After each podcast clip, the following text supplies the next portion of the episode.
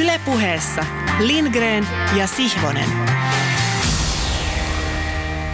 Tervehdys Pasilasta. Luvassa on parahultainen tunti kokeellista urheilupuhetta korkeimmin ylävivahteen. Tervetuloa kuulolle. Me, tosi sanoen, myönnettäköön toinen toistemme sivuadjutantteena hän tuossa, sänkykamarikatseinen Tomi Helsinkiläinen, juonikas palanen niin musiikissa kuin urheilussa, täyttä Lindgreniä koko mies ja minä, Sihvonen. Me olemme tarjoamassa täällä jotain muuta kuin kukkua. Tarjoamme raitista, päihitätkös, tajuatkos tuon ja tuon urheilusta tyylistä sukellusta syvään päähän. Vieraksemme olemme kutsuneet naisleijonien general managerin entisen maajoukkuemaalivahti Tuula Puputin. Tervetuloa. Kiitos.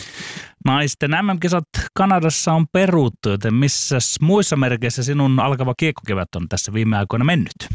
No kyllä se sen koronan myötä peruttujen kisojen osalta niin on tullut tulevan kauden suunnittelussa ja, ja sitten myös nyt kotimaisten naisten liikan finaaleiden parissa, että työtä on riittänyt edelleen. Lätkän parissa. Kiitos. Me palaamme sinun tuota pikaa, kun pääset pian tuomari hommiin ja sen jälkeen alamme haastatella sinua todenteolla. Vaan täältä minä hyökkään. Arvaa mitä tapaa lapsikin sanoa, kun hän alkaa ovellalla suostuttelustrategialla ja tunteen nostatuksella virittää myönteistä tunnelmaa neuvotellakseen aikuisen kanssa jostakin visusti haluamastaan asiasta. Avaamalla, arvaa mitä, lapsi käyttää niin kutsuttua pienten askelten puhestrategiaa. Hän ikään kuin ensin alentuu vaatimattomasti pyytämään lupaa saada tulla kuulluksi, vaikka lopulta luvassa voi olla koviakin pyyntöjä ja väitteitä, jopa vaatimuksia. Ja nyt tälle studion seurakunnalle ja tuonne lennonjohtoon loistavalle päävalmentajallemme Janne Niemiselle, mutta ennen muuta harjoittelevalle ja oppineelle kuulijalle lausun. Arvaa mitä? Kuulkaa, me lätkäjätkä tarvitsisimme nyt apua. Ihan totta, apua. Me emme selviä keskenämme. Meillä ei älli riitä. Puuttuu tarvittavaa hoksnokkaa. Haluatteko kuulla lisää? En minä sano, suututte kuitenkin. Tai ainakin lätkäjätkät suuttuvat. Ai, haluatte kuulla? No okei. Kun Lukon roteva tsekkipakki David Nemetsek taklasi pahki ässiä nuoren taitoniikan Otto Kivenmäen Nemetsekille lätkäistiin tuntuva seitsemänottelun pelikielto. Mutta mitä me lätkäjätkät sitten siihen? Me emme kyenneet kuin sellaisen, että toinen kuoro huusi taklatun vastuuta, toinen kuoro karjui taklaajan vastuuta. Sellaisen me olemme lätkäjätkät. Meistä ei ole tuossa oman pelimme omassa elintärkeässä asiassa muuhun.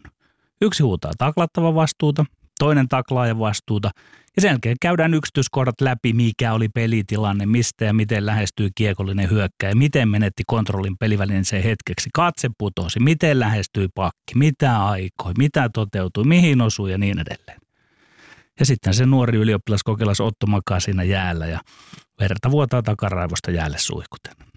Oto näitä ilmoittaa Facebookissa, että nyt Otolta jää ylioppilaskirjoitukset väliin ja voi olla, että koko peliura on ohi. Ja mitä me lätkätkä teemme?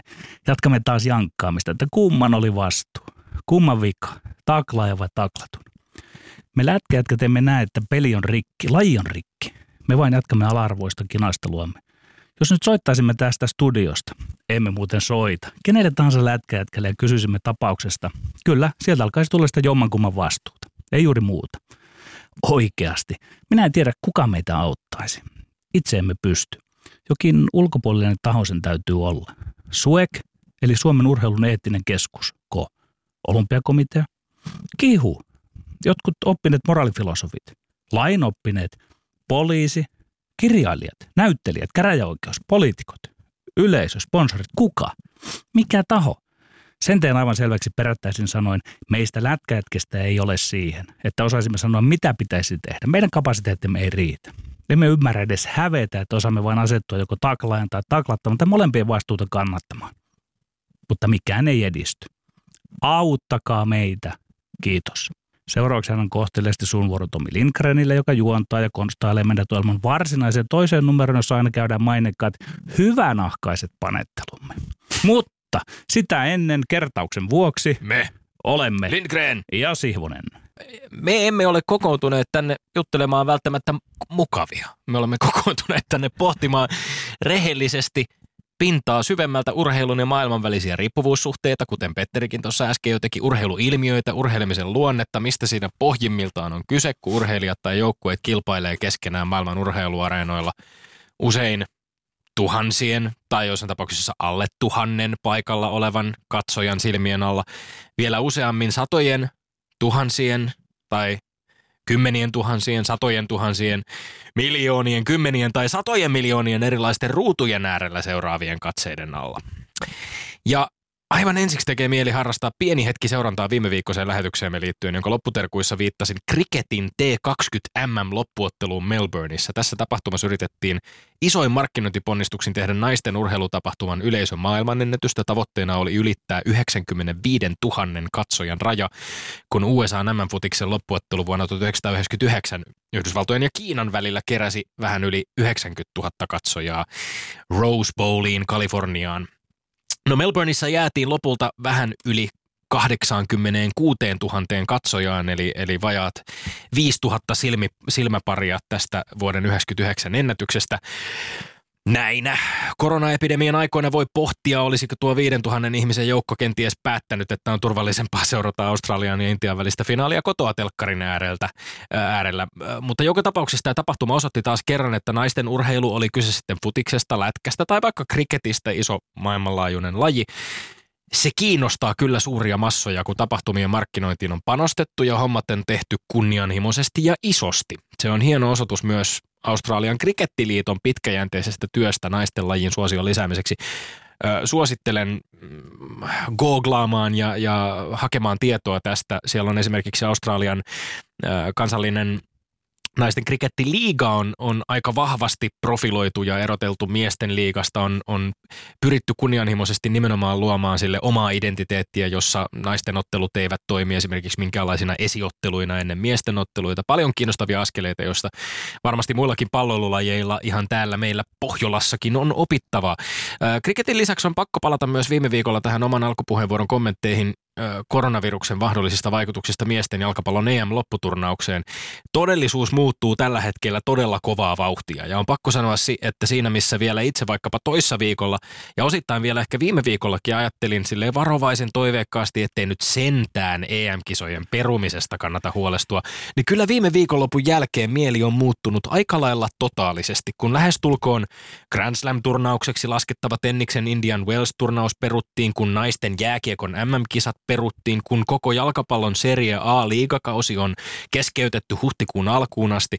Ja kun vaikkapa ison kansainvälisen verontyöntitoimiston kertoimet pitävät jo selvästi todennäköisimpänä, että EM-kisat eivät ala suunnitellusti 12. kesäkuuta, niin on pakko futisfanina hyväksyä se todellisuus, että mitä suurimmalla todennäköisyydellä tänä kesänä ei pelata, ei ainakaan 12. kesäkuuta alkaen. Pelataanko myöhemmin, se on tietysti oma kysymyksensä. Palloliiton pääsihteeri Marko Casagrande lausui tällä viikolla Ylen aamussa, että ähm, siirto vuoteen 2021 olisi tehtävissä, mutta aika monelta suunnalta kuuluu vähän toisenlaista viestiä, sillä on tiedossa, että Euroopan jalkapalloliitto UEFA ja maailman jalkapalloliitto FIFA ovat hyvin avoimesti napit vastakkain kamppailussaan tällaisesta vuotuisesta kesäkalenterista, jonka mukaan kesällä 2021 pelataan FIFAn seurajoukkueiden MM-kisoja Kiinassa. Ja tästä syystä julkisestikin spekuloitu kisojen siirto vuodella eteenpäin, siis EM-kisojen siirto vuodella eteenpäin, ei näytä kovin realistiselta. Samana kesänä pitäisi myöskin pelata naisten EM-jalkapalloturnaus, lopputurnaus. Öö, ellei sitten UEFA tee jotain varsin mittavia uhrauksia FIFAn suuntaan. Ja tuntuu vähän siltä nyt, että, että kun, kun tätä asiaa tarkastelee, että kaikessa on viime kädessä kyse rahasta, mistä syystä näyttää siltä, että UEFA pyrkii viimeiseen asti saamaan nämä kisat TV- ja sponsorisopimuksineen puskettua vielä läpi kesällä 2020, mutta kiinnostavaa on, että onko tämä mitenkään mahdollista tässä nykytodellisuudessa, jossa valtioiden rajoja jo suljetaan. Mä itse alan futisfanina olla entistä vahvemmin sillä kannalla, että tuhansia ihmisiä ympäri maailmaa jo nyt tappanut COVID-19-epidemia on osa todellisuutta, jonka rinnalla yhden futistornauksen toteutumisesta ei pitäisi puhua edes samassa lauseessa. Me seuraamme varsin kiinnostuneena tämän tilanteen etenemistä viikosta toiseen ja kuten sanottu voi hyvin olla, että arkitodellisuus, josta mekin täällä viikon päästä itsemme löydämme, on hyvin toisenlainen kuin mitä se on nyt. Mutta vaikka näin olisi, öö, niin ensi viikollakin taatusti väitellään, aivan kuten nytkin väitellään, kun hyökkäämme seuraavien aiheiden kimppuun. Tarkkana Petteri, tarkkana tuomari. Aihe numero yksi. Huuhkajien kapteeni Tim Sparv sanoo Expressen-lehden haastattelussa, että useampien jalkapalloilijoiden pitäisi ottaa kantaa tärkeisiin asioihin. Onko Sparv oikeassa, kyllä vai ei? Kaksi. Taitoluisteluseura HSKn hallitus päätti tällä viikolla, että muodostelmaluisteluvalmentaja Mirjami Penttinen saa palata valmennustyöhönsä. Onko seuran päätös perusteltu, kyllä vai ei? Ja Aihe numero kolme. Yhä useampien palloilusarjojen otteluita ympäri Eurooppaa on, pel- on, perut, äh, on pelattu koronaviruksen takia tyhjille katsomoille. Onko tämä seurojen ja kannattajien kannalta paras ratkaisu, kyllä vai ei? Kauden kokonaistilanne väittelijöiden välillä on ihmeellistä kyllä tiukkaakin tiukempi. 14, 13, 13, 14, 14, 13. Jätetään se sen kummemmin avaamatta tässä kohtaa, mutta pian nähdään kumpi vie tämän viikon kamppailussa voiton. No niin, siellä pullistellaan jo siihen malliin, että valmiina ollaan ja täysissä hengen ja sielun voimissa. Menemme siis aiheeseen numero yksi. Huuhkajien kapteeni Tim Sparv sanoo Expressen-lehden haastattelussa, että useampien jalkapalloilijoiden pitäisi ottaa kantaa tärkeisiin asioihin. Onko Sparv oikeassa, kyllä vai ei? Ei, hän ei todellakaan ole oikeassa. On suorastaan pöyhkeä vaatia ja sanoo, että joidenkin lähimmäisten pitäisi ottaa kantaa sellaisiin asioihin, jotka eivät heitä kiinnosta, joissa mahdollisesti on jotain arvelutta oman ammattinsa jatkamisen kannalta, josta heillä ei välttämättä ole riittävästi tietoa ja ymmärrystä. Tim Sparv, toki ottakoon itse niin paljon kantaa eri asioihin kuin vain parhaaksi näkee. Sparv piikittelee esimerkiksi Cristiano Ronaldo siitä, että tämä lähinnä esittelee omia kals- kalsareitaan, eikä sen sijaan politikoi suunapäänä. Sparvan on kuin kaikki voi panin omnipotentti lapsi, joka ei erota omassa päässään risteileviä hänelle tärkeitä asioita siten, että monilla muilla on erilaisia ajatuksia. Sparv elää siinä harhassa, että jollain alalla meritontuneen kuuluisien ihmisen tulisi elää ja olla ikään kuin etiikan ja moraalin päivystäviä dosentteja ja lausuntoautomaatteja. Ei se vain niin mene eikä ole. Kyllä, Tim Sparv on oikeassa siinä maailmassa, jossa ylivoimainen valtaosa futaista tai urheilijoista ei millään lailla kommentoi urheilun ulkopuolisia asioita. Sparv korostaa Expressionille, että hän ilahtuu aina kun Cristiano Ronaldo puhuu julkisesti jostain muusta kuin kalsari- tai hotellibisneksistään. Ja mä yhdyn tähän Tim Sparvin iloon. Sparv toteaa aivan oikein, että naisten futiksessa suurimmat tähdet on ottanut kantaa toistuvasti esimerkiksi tasa-arvokysymyksiin. On täysin aiheellista kysyä, miksi miesfutajilla ei ole samanlaista tarvetta. Ja mä väitän, samoin kuin Sparv, että syynä on pelaajien oma äärimmäisen etuoikeutettu asema ja ihan suoraan sanottuna itsekkyys. Hän haastaakin nuoria jalkapalloilijoita jo miettimään myös pelin ulkopuolisia asioita, koska jos ei ole mielipiteitä, voi aina perehtyä. Sillä lailla niitä mielipiteitä, Petteri, syntyy. Tässä on kaksi aika kovaa tulkintaa, että mukaan se etuoikeutettu asema olisi se tekijä. Ja sitten, että jos ei ole mielipiteitä, niin pitäisi alkaa opiskelemaan. Nyt ensin Sparvi ja sitten Lindgren ikään kuin neuvoo, että miten täällä maailmassa pitäisi elää. Että jos Niin niin siis toisin- jotain, niin alapas perehtymään näihin ja niin näihin siis toisin asioihin. kuin Petteri Sihvonen sinä väität, niin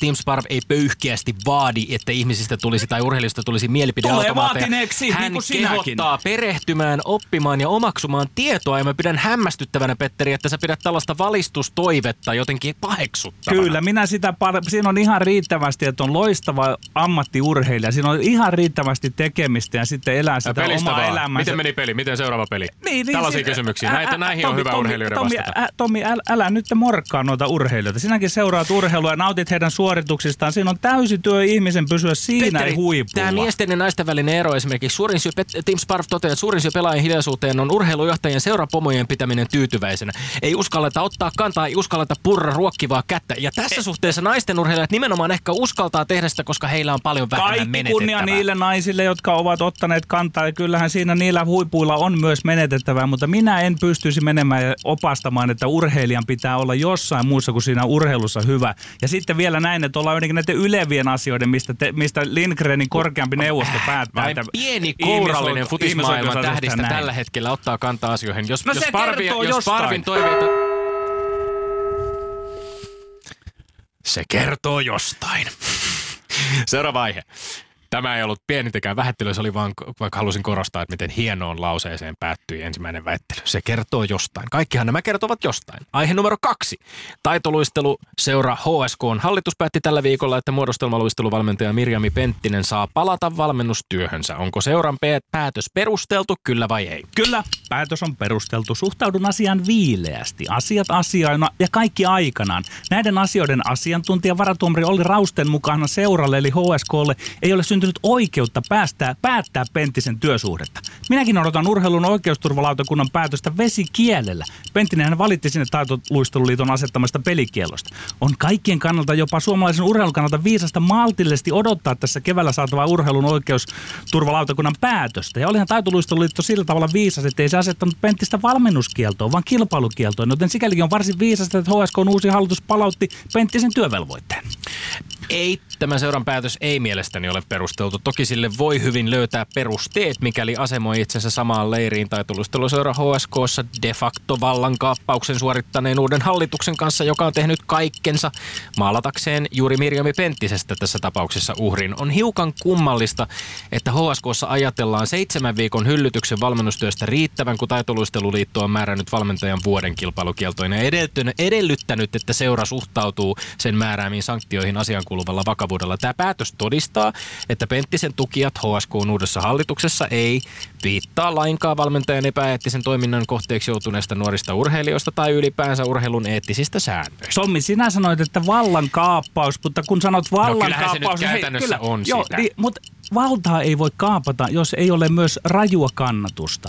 Eli minä kiinnitän tässä siihen huomiota, että on iso porukka, joka haluaa on, Penttisen on iso jatkavan. porukka, joka haluaa jatkavan, ja on toinen porukka, joka pitää tätä täysin sietämättömänä tätä tilannetta. Kyllä, Seurahan kyllä. on jakaantunut käytännössä kyllä, kahtia, kyllä. se on johtanut esimerkiksi siihen, että yksinluistelijat ovat päättäneet jättää tämän seuran. Kyllä, kyllä. Ja, ja he, he, heillä on siihen oikeus, Mut sä, mutta näillä on myös näillä toisella puolella, jotka nosti, arvostavat hänen taito, Penttisen taitoja mä, valmentajan, on oikeus ikään kuin vaatia ja pyytää hänet takaisin. Mä uskon, että HSK on hallituksessa varmasti myhältiin oikein iloisesti, kun se nostit esiin tämän Olli Rausteen lausunnon, joka oli fiksusti heiltä tilattu. Työoikeuden näkökulmastahan tämä on varmasti perusteltavissa. Raustetta nyt jotenkin Tämä on varmasti perusteltavissa. Heiltä on, hän, he ovat fiksusti tehneet niin, että he ovat Rausteelta, tilanneet tällaisen lausunnon, jossa on todist, todettu, että työoikeuden kyllä, kannalta kyllä, se on kyllä. varmasti mm, perusteltu Tämä on ratkaisu. tekninen puoli mutta, asiaa. Mutta, tämä, toinen puoli on se aito kannatus. Puoli, toinen puoli on se eettinen kysymys, mikä tässä on. Eli he, he ovat eettisesti väärässä, jotka haluavat Penttisen jatkavan sinun no, mielestäsi. Jos jos olympiakomiteasta ja taitoluisteluliitosta todetaan, että tämä ei nyt oikein vastaa sitä henkeä, henkeä mikä niin tämä ei varmasti kaikilta on ollut. Ei varmasti kaikilta osin, mutta kun urheilijat haluavat, että tämä valmentaja vie meidät menestykseen, niin minä kunnioitan sitä hienoa päätöstä. Jo, jos taitoluisteluliitto vie oman näkemyksensä mukaisesti asian maaliin, niin heidät saatetaan erottaa koko liitosta. Niin, uskaltavat, Mi- missä ottaa, uskaltavat ottaa ollaan? jopa tämän riskin, koska arvostavat niin paljon tätä valmentajaa, joka on särmikäs valmentaja, eikä ole kaikilta osin varmaan ollut täysin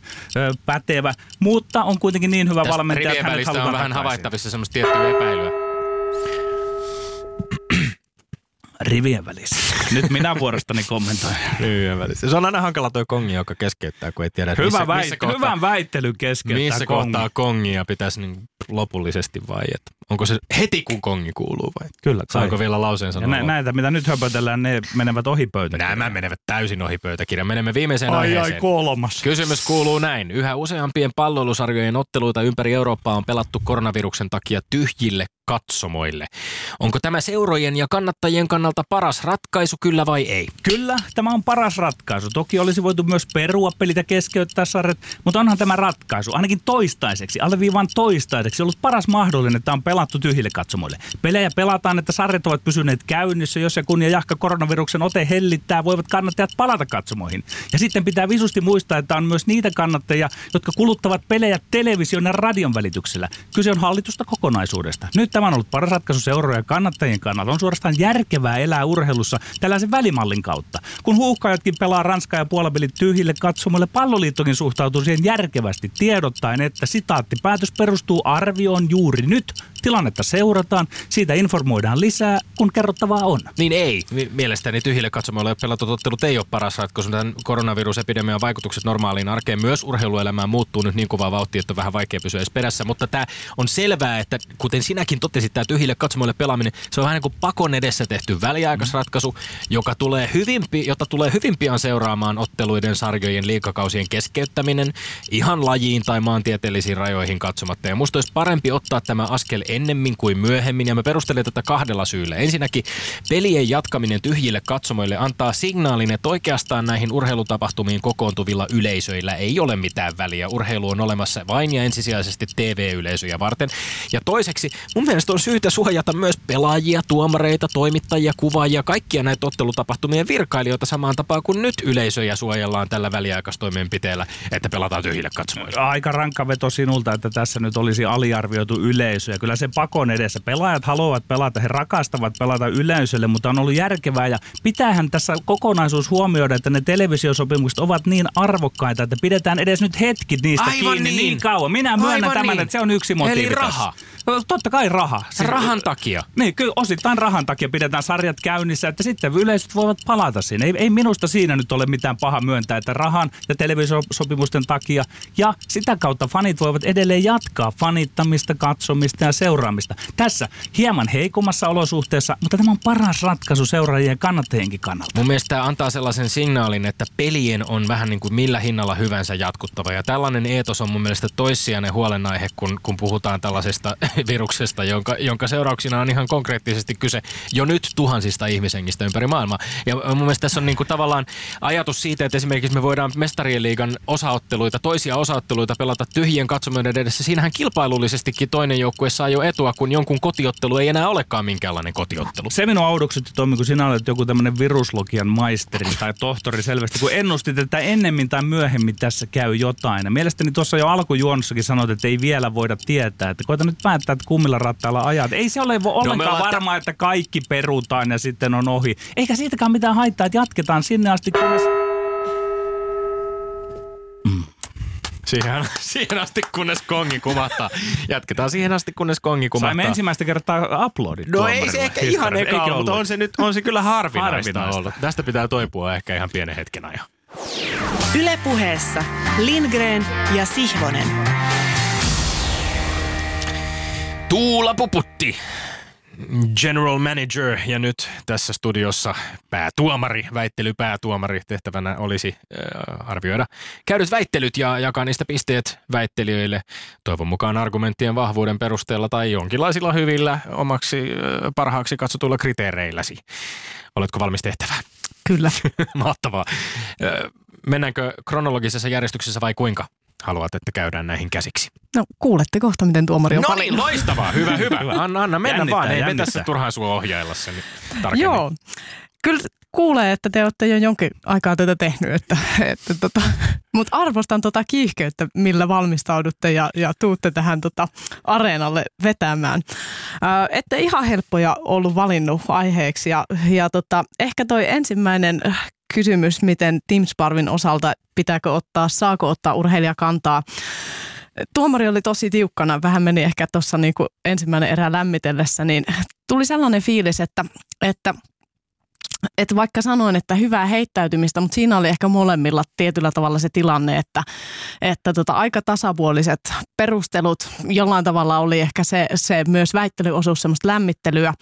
Uh, mielestäni molemmat toi ku- kuitenkin se ihmisen siellä esille, että ensimmäistä erästä mä päädyin kyllä 0-0 tulokseen. Okei, Oi, no oi, niin, oi, tämä menee oi, jännittäväksi, oi, koska oi.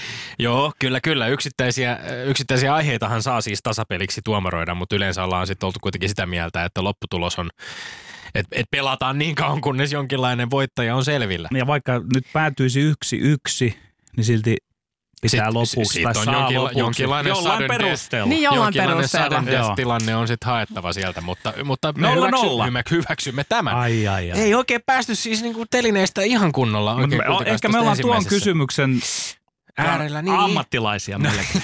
Se on, se on juurikin näin. Olemmeko me tämän kysymyksen puuduttamia jo tässä vaiheessa? Ei, No, no. no. No, Äh, Ki- sa- kuitenkin kehotan kaikkia har- harjaannuttamaan tota, toista kotimaistaan ja, ja käymään tämän Expressen artikkelin to, kimppuun ja, ja lukemaan Tim Sparvin ajatuksia. Se oli aika pitkä haastattelu ja siellä oli monenlaisia kommentteja Sparvilla. Tästä myöskin kirjoitti siis ö, Iltasanomiin urheilutoimittaja Juha Kanerva, joka vähän niin kuin referoi näitä, näitä Sparvin ajatuksia, mutta tämä varsinainen alkuperäinen haastattelu on, on tosiaan pitkä ja, ja perusteellinen. Kannattaa käydä lukemassa Suomen miesten aamajoukkueen kapteenin Tim Sparvin ajatuksia sieltä. Tämä välitiedote on päättynyt. mennään sitten kronologisessa järjestyksessä mennään toiseen, toiseen erään, eli, eli siinä HSK ja Mirjami Penttinen. Ja ei taaskaan helppo aihe. Ja, ja tota, hyvät perustelut siellä molemmin puolin. Toisaalta työoikeuden perustelut, mikä varmasti työnantajalle vaikuttaa tilanteeseen. Ja, ja toisaalta sitten ehkä se yleinen mielipide, missä, missä mietitään, että minkälaista valmennusta, miten lapsia, nuoria kohdellaan siellä, siellä kentällä. Ja, ja tota, tässä tietyllä tavalla se väittelyosuus oli hyvin tasainen, mutta et ehkä mä mietin sitä, sitä tota arvopohjapuolta, mitä Tommi toi siellä esille, toit vähän niin kuin taustoja enemmän. Petteri pysyit aika tiukasti siinä työoikeuden kannassa, niin, niin siinä nyt sitten Tommille yhteen nollaan. Onnittelut. Huh. Onnittelut. Huh. Joo, ähm, kiinnostava tapaus kaikin puolin tietysti. Me olemme vähän sitä ehkä, ehkä tässä kevään aikana toistaiseksi tai alkuvuoden aikana hieman kierrelleet ja kaarrelleet ja katsoneet, mitä, mitä seuraa. Tietysti ollaan alkupuheenvuoroissamme siihen jonkin verran otettu kantaa myöskin, mutta, mutta kiinnostava tilanne tosiaan, missä nyt sitten ö, seura, liitto, ö, olympiakomitea, kaikki tuntuvat olevan niin kuin jonkinlaisia osapuolia. Ja tässä tavallaan nyt sitten mittaillaan vähän sitä, että minkälaiset nämä urheilun eettiset säännöstöt ovat, minkälaisia sanktioita annetaan ja miten ne suhteutuvat esimerkiksi muuhun urheilun eettiseen puoleen. Vaikkapa tästä, tästä oli kommentoitu tällä viikolla ihan mielenkiintoisesti, että miten, miten tällaiset ö, eettiset, eettiseen toimintaan tai, tai niin kuin eettiset rikkomukset tai jonkinlaiset kurinpitopäätökset, jotka niihin liittyy, niin miten ne suhteutuvat esimerkiksi doping-rangaistuksiin. Joo, mutta keskustelu Mirjami Penttisen ja, ja tämän aiheen muodostelmaluistelun äärellä varmasti jatkuu. Ja varmaan keväällä ollaan sitten tuossa paljon viisaampia. Niin, Alkaa kyllä. tulla niitä oikein todellisia ratkaisuja sieltä. Kyllä, kyllä hänen valmennuksessaan olevat seurat ovat pärjänneet melko hyvin ja, ja näillä näkymin tosiaan ovat, ovat matkaamassa myöskin maailmanmestaruuskilpailuihin. Nyt on tietysti voi olla niin, että koronavirus ratkaisee tämänkin ongelman Suomen urheilujärjestelmän puolesta ja mitään, mitään muodostelmaluistelun MM-kisoja välttämättä ei järjestetäkään, mutta se jää nähtäväksi.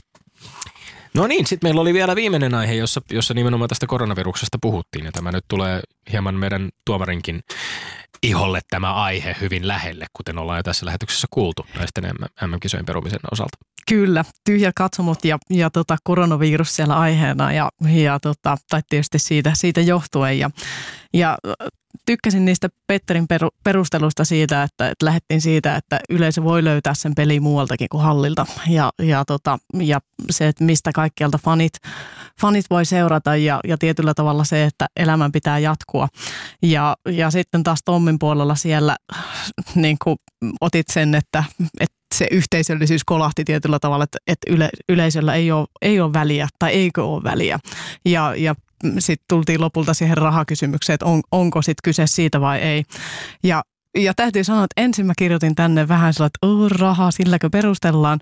Mutta sitten mä jäin miettimään sitä, että, että tässähän nimenomaan yleisöllä on väliä. Että se, että se pelaajien turvallisuus, fanien turvallisuus ja, ja se terveys, että sen takiahan me rajoitetaan ehkä tai muissa maissa rajoitetaan siihen sataan tai tuhanteen. Ja, ja Petterin kallistu. No niin, Ai, ai, Tasoitus. Kato, yhteen yhteen. No nyt, nyt me ollaan sitten tässä sudden death-tilanteessa, Kyllä, jossa jollain kyllä. kriteerillä Tuula Puputti, sinun pitää kuitenkin tästä väittelykilpailusta voittaja löytää. Kyllä, ja mä tämän takia mentiin kronologisessa järjestyksessä, koska mä ajattelin, että jos toi on teille rakas kysymys ollut toi, saako urheilija oikeuttaako se urheilijan asema olemaan ikään kuin muun, muun, muidenkin alojen asiantuntija. Ja, ja sitten toisaalta myös toi se kannanotto siitä, että voiko kuitenkin kannustaa tekemään muutakin kuin, kuin sit urheilemaan, niin täytyy sanoa, että se sillä kyllä sit Tommi kuitenkin sy- sulatit sydämen, että se kannustus perehtymään, välittämään yhteiskunnasta, miettimään, että siellä on muutakin. Se valinta toki sitten, että missä sitä tuot esille. Mun mielestä urheilijan pitää saada olla myös urheilija valitessaan niin, mutta, mutta urheilija on aina myös ihminen ja, ja se just se, että millä tavalla sitten niistä itsellekin tärkeistä asioista halutaan kommentoida. Jos joku valitsee sen, että haluaa käyttää sitä asemaa saa siinä eduksi, niin jos puhutaan yhteiskunnallisista tärkeistä asioista, niin mikä ettei. Valistusfilosofi Sparvin huuhkajan siivellä ratsastaen. Ja katsokaa, Tämän- katsokaa tämän miten Tommi voittoon. Lindgrenin otsarypyt ovat silonneet. Pitkä, pitkä tappioputki on poikki, On, mistä on jopa tää- minä olen sinun puolestasi No, tämä on mukavaa, tämä on mukavaa, tämä on mukavaa. Tämä tarkoittaa sitä, että johto säilyy ja se kasvaa nyt taas kahteen, eli nyt 15-13 tilanteessa etenemme tätä kevättä pidemmälle. Miten tämä nyt sitten kirjataan? Äh, Kirjataanko se kuitenkin lopulta sitten kaksi yksi voitoksi, että tämä ensimmäinen sieltä piste kuitenkin myönnettiin. Luultavasti minä tämä on se virallinen, virallinen Kyllä, pöytäkirjaan, pöytäkirjaan merkitä. Mun pakko sanoa tästä viimeisestä aiheesta vielä, siis tämä on, tota, on äärimmäisen kiinnostava filosofinen kysymys jollain tavalla tämä, että kenelle urheillaan. Tällä viikolla oli mielenkiintoista, että NBA-supertähti LeBron Jamesilta muun muassa, joka Los Angeles Lakersissa nykyään pelaa, niin häneltä kysyttiin tätä, että aiotko tai miten, miten niin kuin suhtaudut siihen, että NBA-pelejä saatetaan pelata hyvinkin pian tyhjille katsomoille. Ja LeBron Jamesin ensimmäinen reaktio oli suunnilleen hell no, että hän ei tietenkään aio pelata tyhjille katsomoille, me tehdään tätä fanien takia. Ja silloin nimenomaan ajatteli sitä niin kuin paikalle kerääntyviä yleisöjä. Nyt ollaan tietysti sitten tilanteessa, jossa, jossa LeBron Jameskin aika, pit, aika nopeasti joutui vähän pyörtämään kantaansa ja ajatella, että no ehkä, Ehkä sen ehkä rahan sitten takia. kuitenkin. Mm. Niin, ja, ja ollaan toki niin kuin mielenkiintoisessa tilanteessa, kun vaikkapa, vaikkapa yleiseurooppalaisten futisliigojen, Eurooppa-liigan tai, tai Mestarien liigan kohdalla voidaan olla, niin kuin, tulla tilanteisiin, joihin esimerkiksi AS Rooman joukkue tällä viikolla törmäsi, kun ne eivät päässeet yksinkertaisesti lentämään Espanjaan, että kun valtioiden rajoja suljetaan, niin sitten kuitenkin tällaisia yleiseurooppalaisia liigoja yritetään pyörittää. Me seurataan Mestarien liigan otteluita televisiosta ja kuunnellaan kumisevia stadioneita ja mietitään, että saisiko sinne edes jotain ääniefektejä tai miten tämä kaikki näyttäytyy, niin se on, se on hyvin mielenkiintoista. Meneekö siinä nimenomaan se kotietu esimerkiksi omalla kotistadionilla, jos ei siellä ole ketään paikalla? Toimivatko, on hyvä kysymys esimerkiksi se, että toimivatko tuomarit puolueettomammin, neutraalimmin ja itse asiassa Siinä on oikeudenmukaisemmin monta monessa. sen seurauksena. Joo. Ja itse kun olen miettinyt nyt jääkiekko on lähellä sydäntä, niin, niin että mitä jos liigassa nyt sitten, että keskeytettäisiinkö vai ei, vai pelattaisiin Mhm. mm-hmm. tyhjille, niin kyllä minä olen aidosti sen mieltä, että olisi kiva, että pelattaisiin, mutta kyllä siinä tietysti muut ihmiset arvioivat Ja sen, miten mikäli, toimitaan. mikäli viranomaisten toimesta tai kansanterveydellisistä syistä esimerkiksi äh, liigaa ei pelata tänä keväänä loppuun tai valioliigaa ei pelata loppuun, niin millä perusteella jaetaan mestaruuksia vai jaetaanko mestaruuksia? Tämä on äärimmäisen kiinnostava kysymys. Ja tässä palataan esimerkiksi viime viikon väittelyyn, jossa puhuttiin Jürgen Kloppista ja siitä, miten hän reagoi kysymykseen Liverpoolista ja koronaviruksen mahdollisista vaikutuksista. Me elämme mielenkiintoisia aikoja, tämä on varmasti kaikille selvää tässä vaiheessa. Lämmin kiitos erittäin ansiokkaasta tuomaroinnista Tuula Puputti. Oli jännittävää. Oli erittäin jännittävää. Ylepuheessa Lindgren ja Sihvonen. Tartutaan Tuula Puputti äh, naisleijonien GM heti kättelyssä. Äh, no pun intended sanottaisiin englanniksi. Yhteen urheilumaailman isommista uutisista tosiaan kuluneella viikolla viime viikolla saatiin vahvistus, että naisten jääkiekon MM-kisat Kanadan Halifaxissa peruttiin äh, koronavirusuhan takia. Ennen kaikkea, koska siellä paikalliset viranomaiset halusivat, äh, viranomaiset halusivat ennaltaehkäistä tämän, tämän viruksen mahdollisen leviämisen alueelle. Tilanne siellä ei ole ollut mitenkään erityisen ongelmallinen ainakaan tähän asti.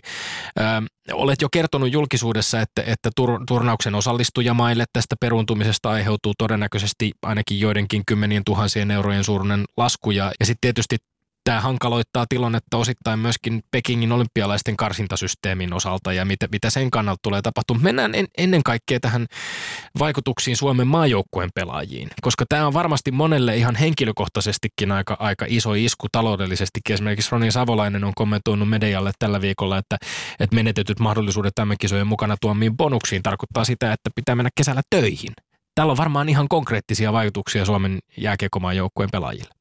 No kyllä, tällä on konkreettisia vaikutuksia, että, että toki Ronja kuuluu niihin pelaajiin, jotka tota, ministeriön apurahaa saa ja, ja tota, on sitä kautta niin kuin, hyvässä asemassa, mutta että, että se meidän naispelaajan tulonlähteet on aika, aika pienet ja, ja sitä kautta niillä päivärahoilla ja mitalibonuksilla on niin kuin merkitystä, että kun mietitään, että mistä, mistä sitten se vuokra maksetaan ja, ja mistä ne ruokarahat etsitään, niin, niin sitä kautta niin kuin, tuolla on oikeasti merkitystä sillä tulopuolella. kun edustat täällä jääkiekkoliittojen ja joukkueen johtoa, niin tekee mieli myöskin kysyä, että kuinka puskista, kuinka äkkiä tämä päätös tuli? Oliko mitään ennakkovainua siitä, että tähän, tähän saatetaan niin päätyä? M- miten nopeasti asiat muuttuivat? No, tiety, no varmaan samantyyppinen tilanne kuin nyt, ei ehkä ihan niin hektinen, mutta et oltiin, oltiin seurattu sitä, että, että miten etenee. Ja, ja en ollut itse tuossa tilanteessa, oli just päättänyt uran silloin 2003, kun Sarsi, Sarsi oli, oli Kiinassa. Ja, ja siinä ehkä tilanne oli eri tavalla semmoinen, että, että, että se pysyy siellä Kiinassa, että, että niin tämä virus taas niin kuin leviää ja, ja sitä kautta niin kuin se ihmisten liikkuminen nimenomaan niin kuin vaikuttaa siihen, että minne, minne se leviää. Ja, ja tota, että oltiin, oltiin seurattu tilannetta, mutta itse mä olin kyllä kovasti sitä mieltä, että, uskottiin, että pelataan ja, ja aina siihen sitten, kun, kun se viesti tuli, että kisat on peruttu, niin, niin oli ajatellut, että valmistaudutaan, mutta että sitten kävi näin. No kun ne sitten peruttiin, niin kysyttiinkö siinä, neuvoteltiinko niin sanotusti urheiluihmisten kanssa vai oliko tämä viranomaisten, terveysviranomaisten päätös? Mihin käsitykseen sinä tältä osin jäit? No kyllä se on, näin mulle on kerrottu, että, että se oli nimenomaan viranomaisten päätös. Että, että niin kuin Kanadasta kerrottiin, että, että tota, osavaltio on tehnyt semmoisen päätöksen, että ei suosittele tänne tullaan, niin siinä on vaikea mennä että meillä olisi lennot pelottaisiko kuitenkin. Että et kyllä se sieltä, sieltä tuli ja, ja silloin ei meillä, että kun he on toimii kisajärjestäjänä, niin, niin IHF, IHF oli sitten kansainvälinen jääkiekkoliitto vetänyt sitten johtopäätökset ja todennut, että ei, ei sitten tulla. Niin IIHFn rooliksi jäi sitten oikeastaan vain olla viestiviejänä tässä, tässä tilanteessa todeta, että ja, ja mitään varmaankaan tässä kohtaa ei sitten ollut mitään mahdollisuuksia esimerkiksi ryhtyä uudelleen järjestelemään nämä turnausta mihinkään toiseen maahan tai vastaavaa? Joo, mä en ole varma, että kuinka paljon he saa tietoa sitten, mutta että käyttävät toki omaa lääkintätiimiä niin ja, ja komissio ketä siellä, että, että varmaan seuraa tilanne, että eihän tätä varmaan kukaan pysty tällä hetkellä ennustamaan, että milloin tämä loppuu. Mm. Että, että on siellä varmaan käyty keskustelua, niin kuin mä kuvittelen, että kaikissa lajeissa tällä hetkellä, että siirretäänkö, jos siirretään, miten pitkälle pitää siirtää. Ja, ja sitten on varmasti todettu just näin, että tuli, tuli se viesti, että perutaan ja sitten seuraavaksi tuli se viesti, että sitten seuraavaksi käsitellään juuri sitä kulupuolta, että, että IHF pyrkii korvaamaan sitten just niitä aiheutuneita kuluja mahdollisesti peruntuneista lennoista ja näistä. Miten paljon on tehty nyt tämän päätöksen tulon jälkeen olemaan yhteydessä ihan, ihan yksittäisiin pelaajiin ja, ja kuulemaan heidän ajatuksiaan tästä? No itse asiassa me tehtiin päätöstä, että samalla kun saatiin se viesti, niin lähetettiin sille, sille kisajoukkueelle ja, ja varapelaajiksi nimetyille pelaajille viesti. Ja kun kuitenkin tilanne on se, että, että MM-kisojen lähestyessä se on aika hauskaa, kun samaan aikaan on menossa kuitenkin seuraavakoiden tärkeimmät matsit, niin ei oikeastaan, mä en henkilökohtaisesti ole soittanut kellekään sen takia, että, että mieluummin se viesti on se, että nyt kun pelaatte, niin nauttikaa loppuun asti noista peleistä, ne on tämän kevään vikat pelit. Ja, ja sitten tota, toisella puolella sitten taas aloitettu valmistautuminen uuteen kauteen. Päävalmentaja Pasi Mustonen kommentoi muun muassa sitä, että, että nyt kun joukkuetta on rajusti nuorennettu, on peräti seitsemän Suomen pelaajaa, jotka olisivat olleet ensikertalaisina arvokisoissa pelaamassa. Että et, et, tämä tavallaan niin kuin on, on tämän nuorennusleikkauksen jälkeen erityisen ikävä tilanne tietysti, koska nyt näiltä, näiltä pelaajilta jää tämä kokemus saamatta. Joo, ja, ja tämä on ollut meilläkin työlistalla, että, että, että niin jos katsoo taaksepäin tätä työvuotta, niin aika villivuosi, jos ajattelee, että kotikisoista lähtien se, mihin, mihin päättyi finaali, siihen varmaan palataan tänään myöhemmin. Ja, ja sitten syksyllä Ruotsin pelaajien lakko ja, ja sitä myötä neljän maan turnauksen peruuntuminen ja, ja nyt MM-kisojen peruuntuminen, ne eihän tämmöistä toive kellekään. Että, että, että samaan aikaan pitäisi kollegoiden kanssa kansainvälisesti sitten miettiä, että mistä me saadaan ne parhaat pelivastineet, kun puolentoista vuoden päästä on olympialaiset tulossa. Niin tota, onneksi kuitenkin e-, eilen sitten, sitten tota, siis onneksi kuitenkin siellä on sen verran tuttuja, että, että, että niin kuin kaikki on samassa tilanteessa ja kaikki miettii nyt, että miten tehdään, niin soiteltiin sitten Kanadaan ja, ja tota, ollaan nyt sitten suunnittelemassa että ensi kauden valmentautumista, että heillä on totta kai intressi, miten, miten kammeta itsensä takaisin siihen kärki- tai kirkkaimpien mitalien kaksikkoon ja, ja meillä tietysti intressi siinä, että, että pystytään sitä isompaa ryhmää pelaajia tuomaan siihen kärkivauhtiin. Niin, Kanada ja USA pelasivat esimerkiksi tämän Rivalry Seriesin nyt, joka tavallaan sitten ehkä jää jonkinlaiseksi tämän naisten maajoukkueiden jääkiekokauden herruuden tai, tai tota mestari, mestaruuden korvaajaksi. Mutta tota, Mustonen spekuloi myöskin sillä, että, että tota, opetusministeriön apurahoihin ö, voisi tulevalle vuodelle vaikuttaa se, että ei MM-joukkue olekaan päässyt pelaamaan, kun pohditaan sitten, että millä perusteella tuleville pelaajia, tai tulevia pelaajien apurahoja jaetaan. Uskot, uskot usko, että tässä tilanteessa tämä urheilun tukijärjestelmä, ministeri ja olympiakomitea tulee myöskin olympialaisiin 2022 valmistautuvan jääkiekkomaajoukkueen pelaajien tueksi, kun nyt ei tavallaan ole näyttöä siitä, että on pelattu MM-kisoissa, mutta on nimetty kuitenkin MM-kisoihin lähtevä joukkue. Tietysti en osaa varmaksi sanoa, mutta sitä keskustelua me nyt käydään olympiakomitean kanssa ja he käy taas sitten niin kuin ministeriön kanssa sen jälkeen niistä lopullisista päätöksistä, mutta eihän ne meitä MM-kisoja varten tue. Että, että, että niin kuin ne on matkalla sit sitä olympiaprojektia kohti ja, ja tota, totta kai tällä on varmasti vaikutus siihen, että, että ketkä ne mahdolliset pelaajat on ja, ja mitkä ne määrät on ja, ja varmaan sitä sitten katsotaan koko siinä talviurheilun kokonaisuudessa, että, että tota, mutta kyllä mä uskon, että, että, että niin kuin sillä tavalla meidän tilanne ei ole vaikuttanut siihen, että, että, että niin kuin mikä se lähtökohta kohti Pekingiä on. Ja, ja sitä kautta uskon, että, että varmaan ollaan hyvin samantyyppisessä tilanteessa kuin oltiin tämän kauden valmistautumisessa. Yle Puhe. No mennään sen verran sitten kohti jääkiekkoa ja urheilua, että niin kuin tuossa tuli nyt sanotuksi se, että seitsemältä ensikertalaiselta jäi kisat nyt väliin, niin mihin tämä liittyy? Onko se joku strateginen asia? Onko valmennustiimin kanssa puhuttu siitä, että nyt oli se hetki, että aletaan nuorentamaan maajoukkueen runkoa? Varmasti pitkälti siihen meidän pelaajamäärään. Että, että jos katsotaan tuossa Pasin kautta taaksepäin ja, ja tota, kun hän tuli tuohon tohon mukaan, niin, niin seitsemän on nyt isoin määrä, mutta olisiko meillä silloin 2015 Malmöön kisoissa ollut viisi tai kuusi ensikertalaista. Että, että se tietyllä tavalla niin kuin liittyy siihen, että, että, että niin kuin meidän nuoriso tulee sieltä kovaa vauhtia ja, ja myöskin niin kuin siihen – uh, naisurheilijan tilanteeseen siinä, että paljonko sä pystyt niin kuin panostaa siihen, että se, se urheilu siellä huipulla on tosi vaativaa. Ja, ja sitä kautta ne, me ollaan oltu onnekkaita siitä, että, että nyt toi meidän viime kevään hopeajoukkue, niin siellä on paljon urheilijoita, jotka on pystynyt tosi pitkään niin kuin, ikään kuin vanhaksi naisurheilijaksi jatkamaan sitä niin kuin lätkän pelaamista kyllä se on meille aika arkipäivää, että, että, että niin kuin vähintään neljän vuoden välein tulee isoja muutoksia. Ja, ja sit, että ne ei tulisi ihan rysäyksellä, niin, niin yritetään tehdä niitä hallitusti, mutta tämä oli nyt semmoinen vuosi, että, että, että haluttiin antaa, että, että, on aika – ehkä tasaisissa lähtökohdissa sanotaan, että kokeneempi pelaaja ja sitten nuori pelaaja ja ehkä jo myös olympialaisia ajatellen, niin halutaan sitten niin kuin nähdä, että, että, että niin kuin sille nuorellekin pelaajalle siinä setupissa, miten hän pääsee pärjäämään, kun sen vanhemman taidot jo tietyllä tavalla tiedetään, niin halutaan tuoda sitten niitä paikkoja. Meillä ei niin paljon ole, kun ei ole sen tasoisia sarjoja, että, että, että päästä sitä ihan kovinta vauhtia kokeilemaan. Ne on niitä paikkoja, missä heidät pitää ajaa siihen hommaan sisälle. No tätä kautta voidaan myös vielä palata sinne vuoden takaisin kotikisoihin, mutta tulee mieleen, että oliko sitten siinä taas strategisesti se ratkaisu, että ikään kuin siitä edellistä sukupolvesta vielä yritettiin ja aika hyvällä tuloksella mitata vielä kaikki mahdollinen irti, että, että jollain lailla kotikisatkin nyt jaka on tässä sellainen vedenjaka, että sen jälkeen voidaan taas uudistaa.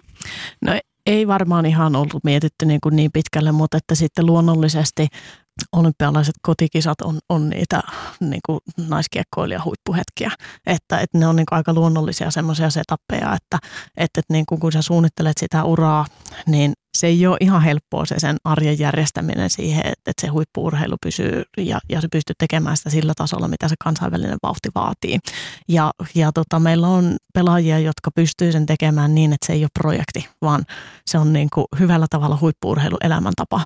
Mutta on sitten myös niitä, joille alkaa tulla sit vastaan se, että pitäisikö perustaa perhettä, pitäisikö tehdä opintoja loppuun, pitäisikö tehdä siviiliammattia loppuun, kun se ammattilaisnäkymä tai sitten se siitä saatava palkkaver ja sitten yhä edelleen siitä saatava joskus eläke on, on hyvin erilainen kuin miespelaajilla siinä vaiheessa, niin kyllä tämmöiset asiat niin kuin väkisellä niin kuin rytmittää sitä, sitä meidän niin kuin joukkuiden rosterin kokoonpanoa. Mutta vaikka se ei sinänsä ollut suunniteltua, niin selvästikin se varmasti monella pelaajalla, varsinkin ehkä uraansa lopettelevalla pelaajalla, sit vaikutti ihan mielettömän voimakkaasti siihen lataukseen ja siihen, siihen tapaan, jolla tähän turnaukseen lähdettiin? No kyllä varmasti ja, ja, tota, ja oli ehkä yksi niitä vaikeimpia sitten miten se turnaus päättyi, niin, niin ajatella sitä, että, että meidän nuoriso ei varmaan ajatellut, tai ehkä just junnuna ajattelet, että no näitähän tulee. Ja, ja sitten sit se kokeneempi päätyi tieto, että ei näitä nyt ihan joka kerta tule. Että se oli tosi poikkeuksellinen, että, että olla sen kotiyleisö edessä ensimmäinen kerta koskaan, kun se mestaruus oli jo hetken meidän. Ja, ja tota, niin kaataa Kanada ja melkein kaataa USA, siis kaksi aivan niin kuin sensaatiomaista suoritusta. Kaataa. No niin, no kyllä. Kyllä, no kyllä. palatuulla puputti sinä henkilökohtaisesti. Jouduit aika paljon kommentoimaan niin. myöskin tätä videotuomarointia siinä yhteydessä ihan äh, medialle ja, ja, ja lausuit siitä omia mielipiteitä. Äh, Kuinka vaikea paikka se oli? No ihan hirveä paikka.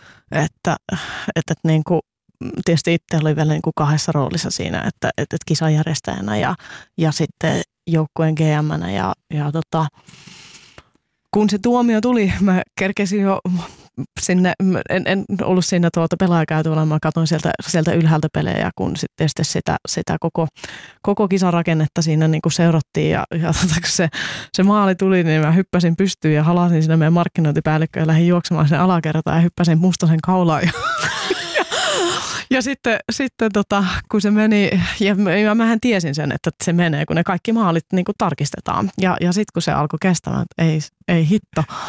Ja, ja kun se päätös tuli niin, niin, ja se, se peli jatkuu, niin, niin kuin tietyllä tavalla se paikka, että, että kun se kelaat mielessä läpi, että kun urheiluun liittyy, kun se peli päättyy, niin se päättyy. Että niin kuin sen jälkeen asiat, millä sä voit siihen niin kuin vaikuttaa, niin kuin on, on, on aika ohuet.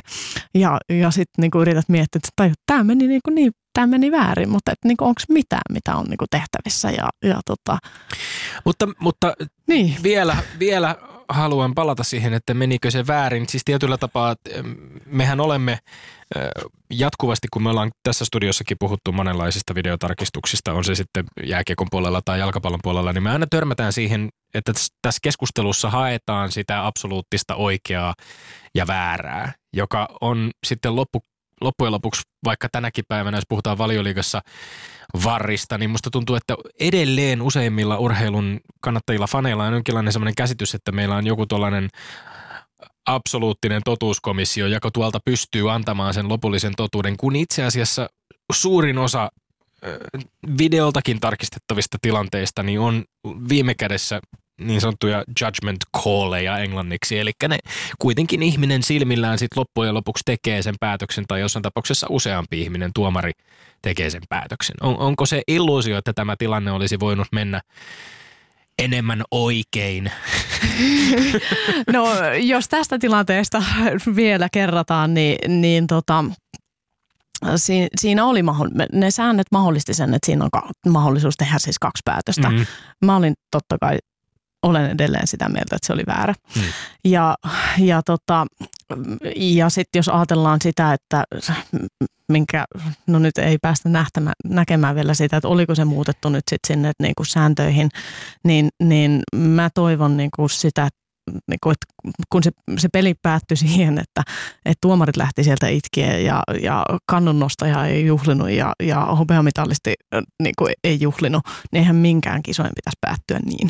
Että, että, että niin kuin, niin, itsellä ehkä niin kuin sitä, että kun sen muutaman kerran on miettinyt, niin sen tuomarinkin kannalta niin kuin se tylsin juttu siinä on, että sä niin kuin viellät sen pelin, mutta sulla ei ole sit sitä loppusanaa siinä. Mm. Että tietyllä tavalla just niin kuin sä sanoit, kun ei ole absoluuttista oikeaa. Ja jos ollaan sitä mieltä, että tämä voi olla kummin vaan, niin sitten se pitäisi mun mielestä antaa sille tyypille, joka siellä niin kuin on. Minkä muuten takia se siellä 60 minuuttia pyörii? No, kaikki ne, ne olivat hienot kisat, monella tapaa menestyksekkäät. Oletko tuolla puputti kokenut, että niistä suomalainen naisjääkiekkoilu sai jonkinlaista vetoapua ja drivea päälle? Ovatko kisat synnyttäneet minkälaista boomia Suomeen pääsarjakiekkoilun tai tyttökiekkoilun tiimoilta? No kyllä me saatiin siitä boomia. Mä sanoisin, että, että varmaan niin kuin ensisijaisesti osoitettiin itsellemme ja osoitettiin muille, että, että, että tämä on niin kuin viihdyttävää. Me pystytään tekemään tapahtuma, missä niin kuin yleisö viihtyy ja, ja, tota, ja, ja sinne hallin on hauska tulla. Ja, ja naisten lätkä sai mun mielestä niin kuin ihan erilaisen niin kuin aseman viime keväänä. Se, että, että niin kuin, jos me ajatellaan se, että me pelattiin siinä kuitenkin MM-kisojen parasta lätkää, mitä me nähdään kerran vuodessa ja ollaan niin kuin totuttu ehkä näkemään kerran neljäs vuodessa olympialaisissa, niin se, että, että se urheilun tuote ei samanlaisena siirry meidän naisten liikan avausturnaukseen, kun ei se miestenkään puolella siirry. Ei se lokakuun lätkäpeli liikassa ole sama kuin olympiafinaali. Että se vaan se peli on erilaista. Ja, ja tota, itselläkin jollain tavalla ehkä just se, että oli fiilis siinä kahden viikon aikana kisoissa, että, että pääsi kurkistaa ehkä kuusi vuotta tai kahdeksan vuotta eteenpäin, että tuli se fiilis, että vitsi, että mitäs me vielä tehdään, että, että tämän pääsisi Niin, joka viikko Ehkä miesten kohdalla Suomessa. kuitenkin se gappi puitteissa ja, ja, ja yleisömäärissä on huomattavasti pienempi. Tai siis on ihan Onko se, konkreettisesti loka, onko se lokakuun liigapelissä olympiafinaalissa?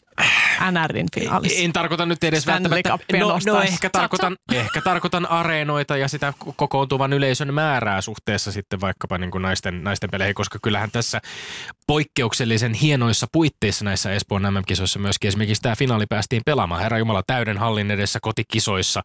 Ja vielä sitten jos ajatellaan, että katsojaluvut vaalisunnuntai-iltana katsojahuippu 1,4 miljoonaa, keskikatsojamäärä 723 000.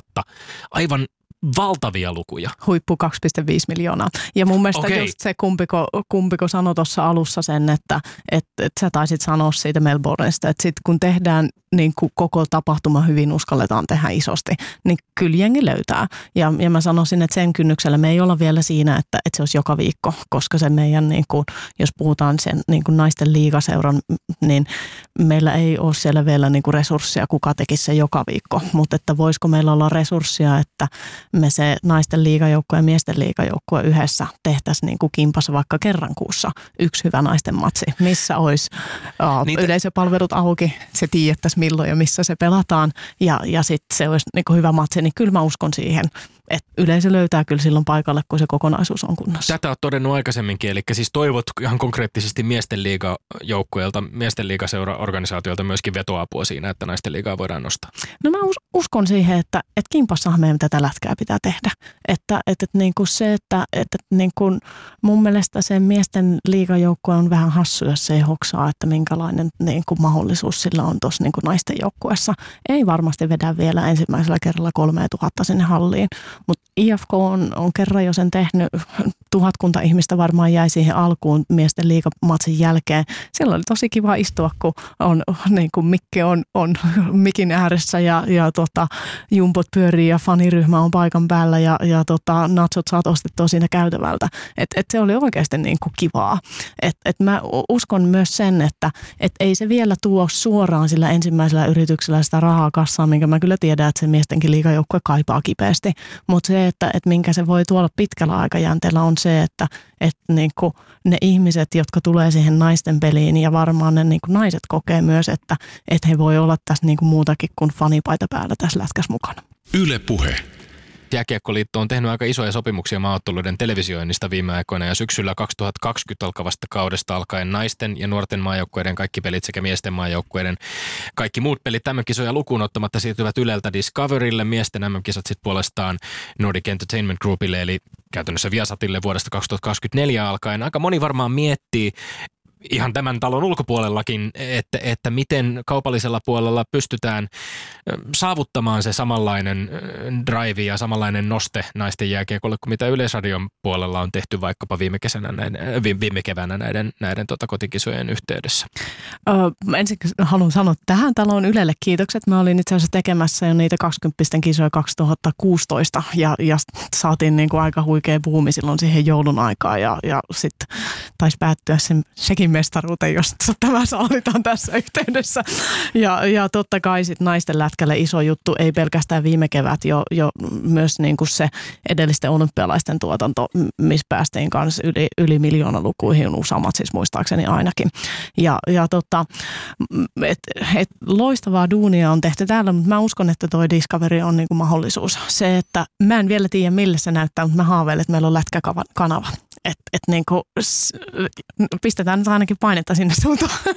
et, et mä jotenkin ajattelen, että mä oon sitä sukupolvea, että kun, pienenä koulu loppui ja, ja sitten ah, niin kuin tuut siihen ja pistät Eurosportin päälle ja on Tour de Francea ja on Roland Garrosin tennistä ja tiedätkö, niin, niin, ei meillä ole Suomessa sitä ollut, että, että sä avaat telkkaria tulee lätkää. Mm. Ja, ja tiedätkö, niin kuin jotenkin se vähän et, et, niin kuin, ja tietyllä tavalla se, että et, et kun se kiekon kuva, mikä ehkä sille semmoiselle kuluttajalle, joka ei ole sen lajin niin kuin sisällä, niin se on se miesten liiga. Mutta vitsi, kun se on paljon enemmän, että, että jo tässä kotimaassa meidän niin kuin junnusarjat, naisten liiga, mestis, ää, no, no liiga on tietysti niin kuin omanaan maaottelut, niin, niin sillä jos se menee maaliin, niin kuin mitä alustavia suunnitelmia on kuullut, niin musta se kuulostaa aika kiva. Me oltiin aika pitkälti tämän saman aiheen äärellä Heidi Pihlajan kanssa viime viikolla, kun puhuttiin jalkapallon puolella kansallisesta liigasta, uusista sponsorisopimuksista, TV-sopimuksista sekä myöskin jalkapallon puolella naisten liigan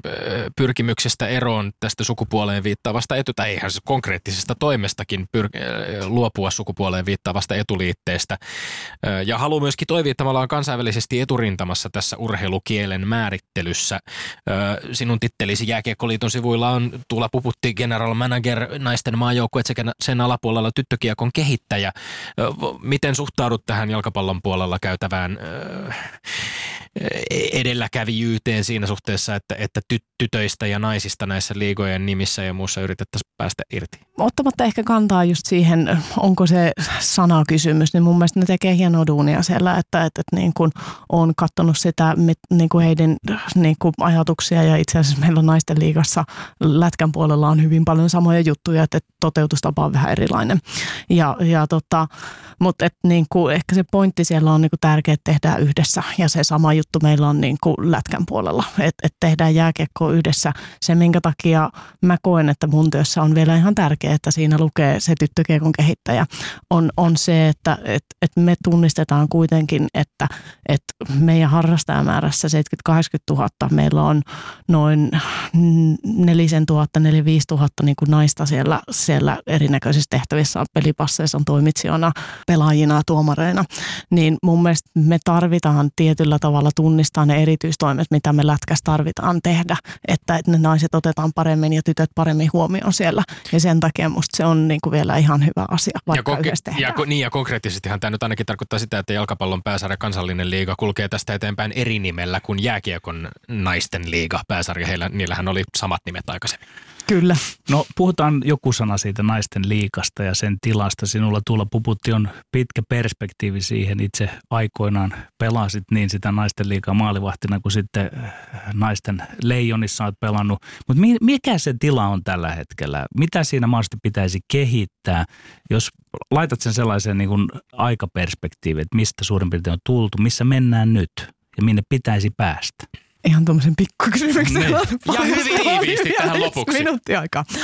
Öö, jos mä alan siitä, että missä ollaan nyt, niin, niin tota, se kuuluu mun työnkuvaan. Ja, ja tota, ollaan lähestetty sitä niin, että, että tota, meillä on niin naisten liigan johtoryhmä, jossa on mukana sitten yksi, yksi ihminen niin kuin per, per seura tai joukkue, kummenko ovat sitten itse päättäneet. Ja, ja tota, me ollaan jaettu se hallintomarkkinointi ja, ja urheilutyöryhmiin, joiden, joiden niin kuin taustalla on ajatus just niin kuin osa-aluettaan sparrata sitä, että mitä tarpeita meillä siellä on. Ja, ja tota, jääkiekkoliitos, mä en ole ainoa ihminen, joka siinä on, on duunissa, vaan, vaan meillä kilpailupäällikkö valmistelee sen kalenteriin ja markkinointiviestintä on niin kuin mukana siinä, siinä kehittämisessä. Ja yhdessä niin kuin katsotaan niitä kehittämispointteja eteenpäin ja Mestiksen kanssa sparrataan, kun heillä on sama tilanne tietysti Suomen se pääsarja miesten puolella. Että tota, tekemistä on, mutta mun mielestä me ollaan niin kuin hyvässä vauhissa. Se, ehkä se haaste on just siinä, että miten me saadaan ne seurat mukaan ja, ja sitten niin kuin siellä olosuhteita parannettua ja sitten niin kuin liikana vielä tehostettua yhteistä niin kuin näkymistä. Tämä tekemistä. kehitystyö jatkuu ja on menestystä siihen sekä myöskin miesten jääkiekon kotikisojen 2022 urheilupuoleen, josta myöskin vastaat organisaatiossa. Lämmin kiitos vierailusta Tuula Puputti. Kiitos. Ja Tomi Lindgrenin maineikkaat urheiluterveiset. Ne lähtevät tällä viikolla uransa päättäneelle Eeva Wallströmille, Suomen ensimmäiselle ja toistaiseksi ainoalle ammattilaisnyrkkeilyn maailmanmestarille. Nostamme hattua korkealle päästä ja uusimme Eevalle monen kertaan esitetyn avoimen kutsun tähän ohjelmaan lämpimästi. Tervetuloa Champ. Me olemme Lindgren ja Siivonen pysykään tyylikkäin. Kansi kiinni ja kuulemiin.